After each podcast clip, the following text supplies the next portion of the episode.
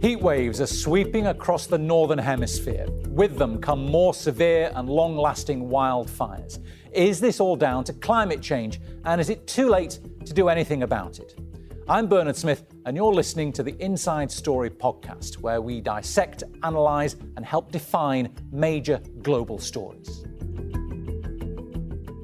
Let's bring in our guests, all in the United Kingdom today. From Woking is Stephen Cornelius, Deputy Practice Leader for Climate Change and Energy at World Wildlife Fund International. In Reading is Nigel Arnell, climate scientist and professor in the Department of Meteorology at the University of Reading. And in Swansea is Stefan Doerr, professor of wildland fire science. A warm welcome to you all. Stephen, these particular heat waves we're seeing now, are they a product of global warming or freak weather events? Thanks, Bernard. So I think, um, I mean, a point you, have made is, you know, these things happen naturally, but you know what is happening is that climate change is making them making them worse. So you know the science uh, is clear from the IPCC uh, over the last year. There's been three reports have come out, which and one, and one of the new bits of science is the attribute attribution between the sort of human fingerprint and extreme weather events such as we're seeing. So you know, as the temperature rises, you're more likely to see heat waves. Um, you're more likely to see um, other extreme weather events and uh, events that are associated, such as wildfires. Nigel, do you do you see that that this these are not freak weather events? They're made made worse by climate change. Oh, they're definitely exaggerated by climate change and by human emissions of greenhouse gases.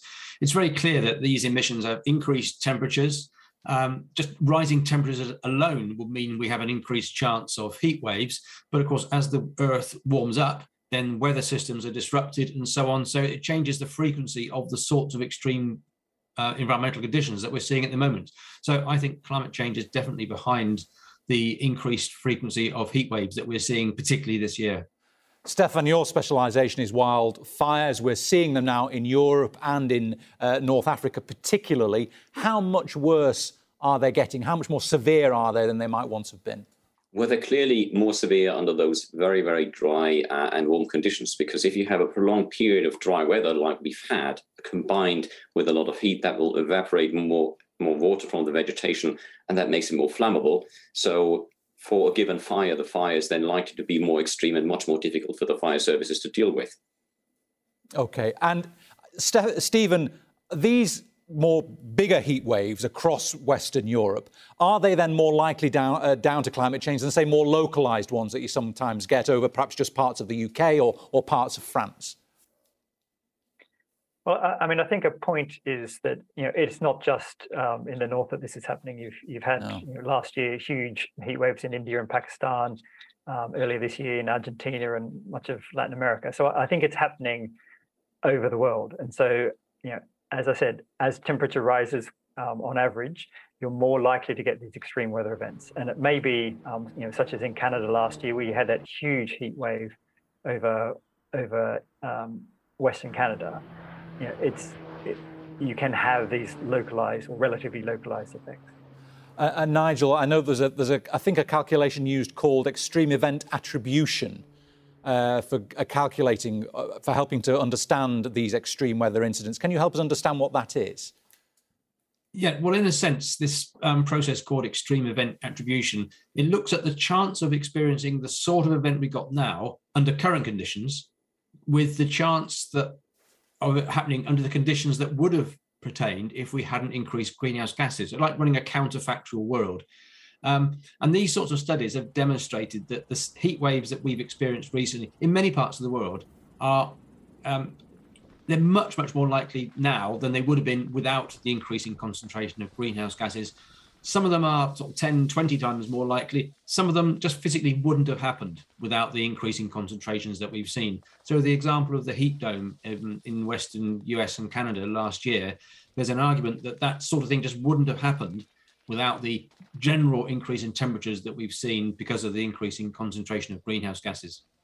And the wildfires that they bring, Stefan, what is the long term damage that they're doing? Well, there's a range of things to consider. Of course, the, the human impact directly, or rather, impact on humans, um, direct death, but also something that's often not considered is the smoke emissions. So about 300,000 people around the world die prematurely just from wildfire smoke. So that's just the smoke generated by the fires themselves. Then we have uh, huge biodiversity loss if the fires are especially large or especially severe, like we've seen in 2019-20 in Australia, where the fires in that year were over 10 times larger what you would usually get. So fires are common in many places, also in the Mediterranean, in Australia, in Canada, but it's the actual size of those events and it's those severity with which they burn that bring the extreme impact.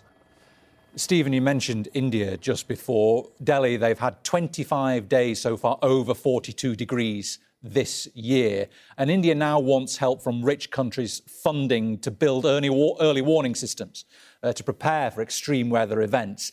Is that where we're at now, the mitigation stage rather than the, the prevention stage? So I think there's a couple of things. So clearly, you know, climate change is happening at the, the around 1.1 degrees um, warming that we've had so far, um, and and and more in, in some countries. And so there's you know we will see more of these events, and we will see them probably worse because temperatures are going to continue to rise. And the only way that we can stop them rising is by cutting greenhouse gas emissions. So cutting coal, oil, and gas emissions, um, emissions from coal, oil, and gas. The second point I think is um, is you know how do we build our resilience? How do we um, use the word mitigate, but how, how do we make the impact of these lesser? And so we, we do need to do both.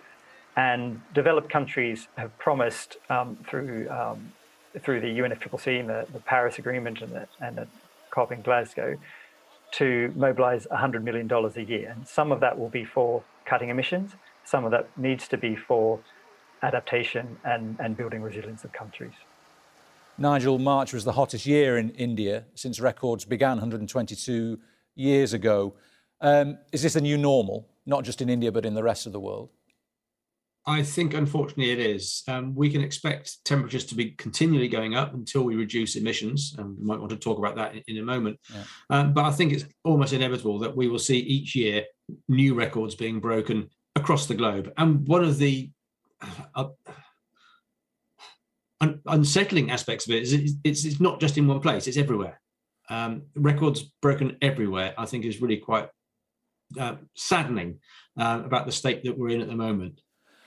And, and, are you seeing, Stefan, in parts of the world where you wouldn't ordinarily have had major wildfires, uh, things happening that wouldn't normally happen in uh, outside of Western Europe? I'm thinking particularly. Well, absolutely. And even within Western Europe, we, we're seeing um, increases in fires in some area. But just to give you some context in the range of, uh, in, in relation to climate change, uh, the fire weather season, so basically the weather conditions under which relatively extreme fires can occur, which is linked to humidity, wind, um, uh, lack of precipitation, as well as those, those high temperatures, that has basically increased by over 50% on average across the globe. If you look at North America, the North American conifer forests, we have a 50% increase in the area burned by wildfires. So we're definitely seeing a huge impact uh, around the world. We're also seeing fires moving into areas where they, as you said earlier, shouldn't or normally wouldn't burn. So, for example, northern peatlands under permafrost, they very, very rarely burn. Greenland, for example, has seen wildfires, and this is undoubtedly going to increase in the future. There's no question about this. Uh, uh, and Nigel, I, I, want to just talk to you also about the, the jet stream, because is the way, the, the meander of the, the jet stream changing in, in this warming era? Is that having a particular effect on heating over where there's major industrialization, majorly industrialized countries? Yes, well, that's one of the reasons why actually projecting the consequences of climate change can be really quite tricky. As a first approximation, as we increase our greenhouse gases, temperature rises. That's relatively straightforward. So you would expect on first principles that as temperature goes up, the chance of heat waves and so on goes up.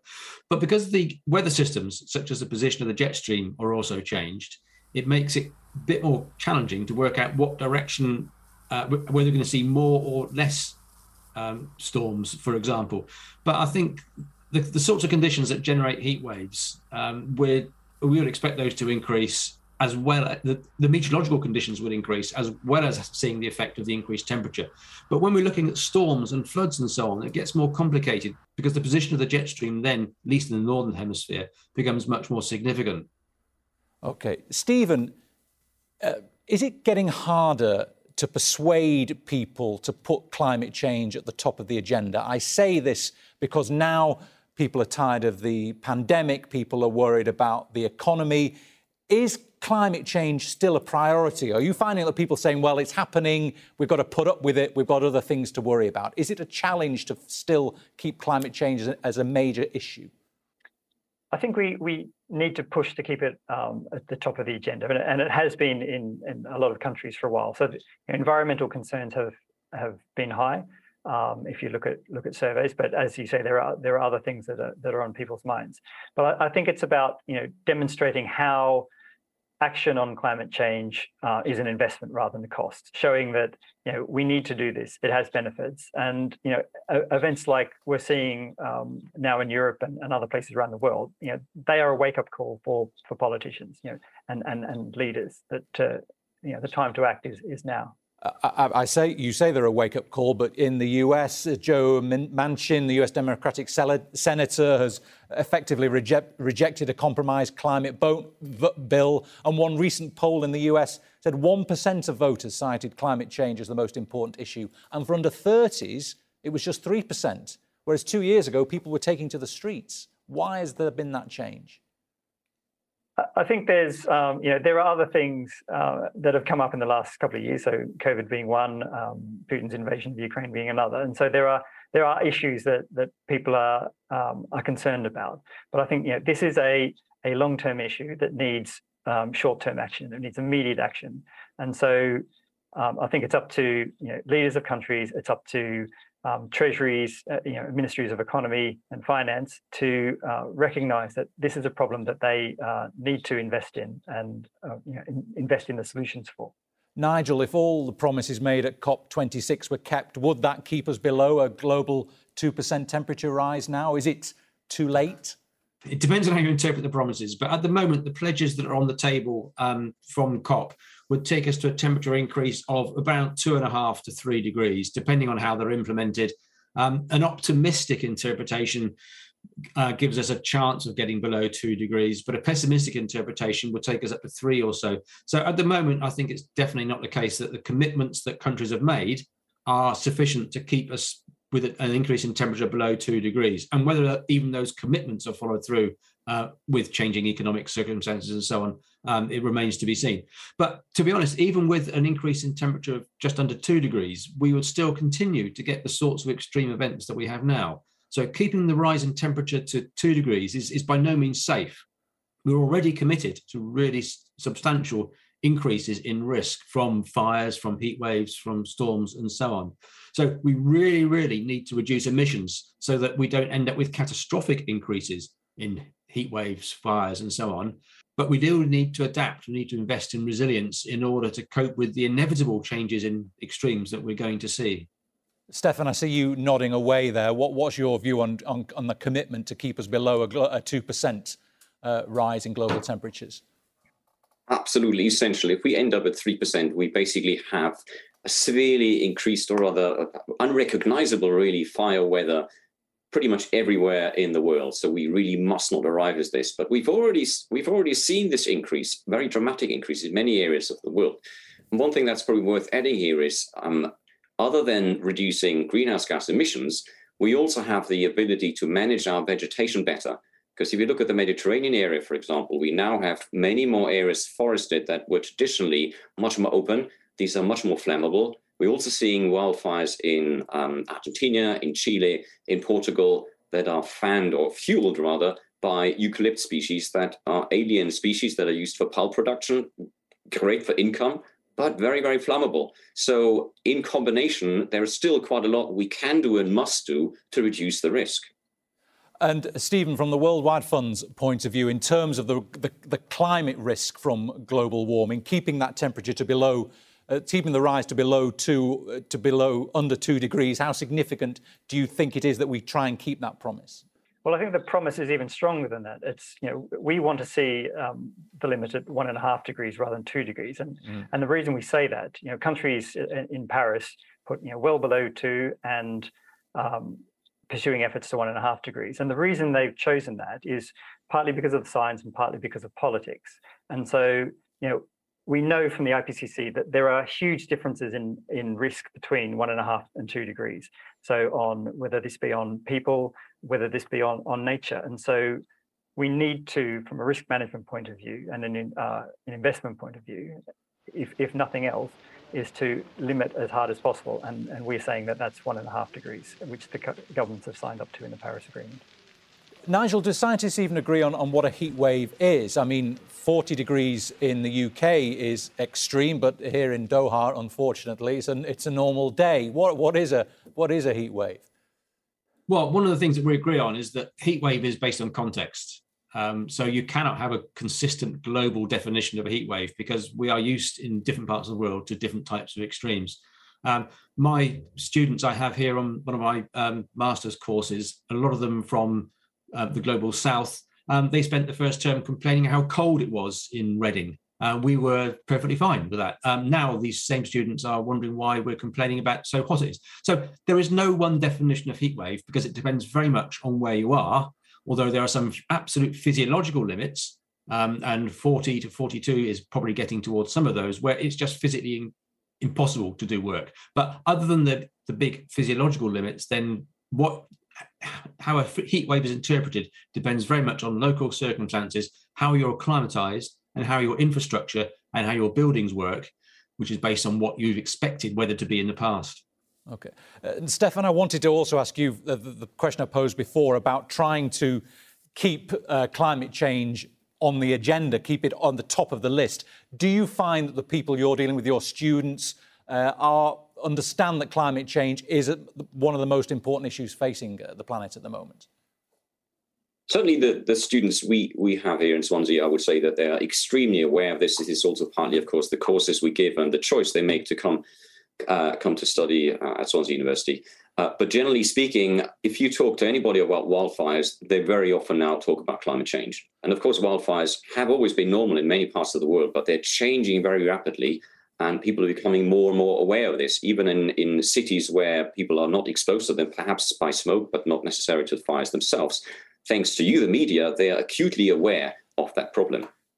Stephen, weren't soaring fuel prices supposed to spark a rush towards alternative fuels? And in, instead, we have Joe Biden only the other day coming to the Middle East trying to get them to pump more oil. Isn't that frustrating? Haven't they picked anything up from what you've been saying? Yeah, clearly, you know, the idea that um, you know we so I I'm in the UK and you know we have a still have a, a high fossil fuel energy mix, um, and you know had we invested more in renewables, had we invested more in uh, energy efficiency, so insulating buildings and like, we wouldn't be so um, so attuned to shifting prices of, of oil and gas and, and locked into that. So you know it is about the right infrastructure and moving away from, from fossil infrastructure. Nigel, global warming, as we've mentioned before, is making extreme heat more common all over the world. But are these specific events, I know we touched on it, touched on it before, but a bit more explanation, are these specific weather events more likely or more intense because of the human induced warming? Absolutely. Absolutely. That's unequivocal that they're if not generated directly by human activity, then they're made much more likely or more intense or more frequent due to human activity. I think that the, the scientific community is, is pretty clear on that. And the report from the Intergovernmental Panel on Climate Change um, produced last year, the a summary um, based on the work of hundreds of, of scientists reviewing very, very high credibility evidence, has concluded that uh, human activity is creating uh, increased conditions for these sorts of extreme events. So I think there's, there's very little scientific doubt about what's going on. And Stefan, you would concur with that. What was your view on that? Oh, 100%. There's, there's no question about this. Um, and we have clear evidence, as I said, nearly everywhere in the world, we, we're seeing this strong increase in fire weather. That doesn't necessarily mean that it's going to burn more because you need an ignition and you need the fuel. But if you bring this together, if you combine this extreme weather um, with an ignition. That could be lightning, that could be arson, that could be an accident, that could be a barbecue that's left behind. And then with, with the fuel, the dry vegetation, you have a fire event. And they are becoming more and more difficult to tackle. So it's not just that we seeing more area burn, because in some areas of the world we see less fire because there's nothing left to burn. We have more agricultural land. We're also very good at putting out fires. early on. But once those fires grow to a certain size, they're then extremely difficult or nearly impossible to put out. This is essentially then due to the associated weather conditions.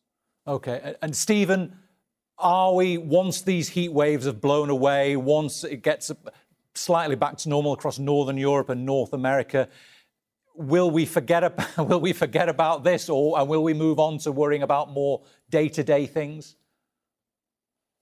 I think it's important to keep talking about these issues. It's you know, it's these things. Uh, you know, they keep coming up, and we keep um, hearing that they're linked to climate change, and we need to do more. It's now it's it's about implementation. So we know what we need to do, and it's about you know, putting um, you know, increasing our amount of renewals. It's about increasing our resilience by investing in. It might be planting trees. It might be roads that are um, suitable for heating. It might be insulating buildings. Things like that. We need to do more. Gentlemen, okay, thank you very much. We are unfortunately out of time. But thanks to our guests Stephen Cornelius, to Nigel Arnell, and to Stefan Doerr. That's it for the Inside Story podcast. This episode was produced by Mohammed Alaishi, Sama Aloni, Fungi Noyan, and Owen Franks. Studio sound was by Yasser Rahmani. The programme was edited by Manish Matai, Lynn Noyan, and Joe DeFreyes. Be sure to subscribe to the Inside Story podcast to catch every episode. Thank you for listening. We'll be back again on Tuesday.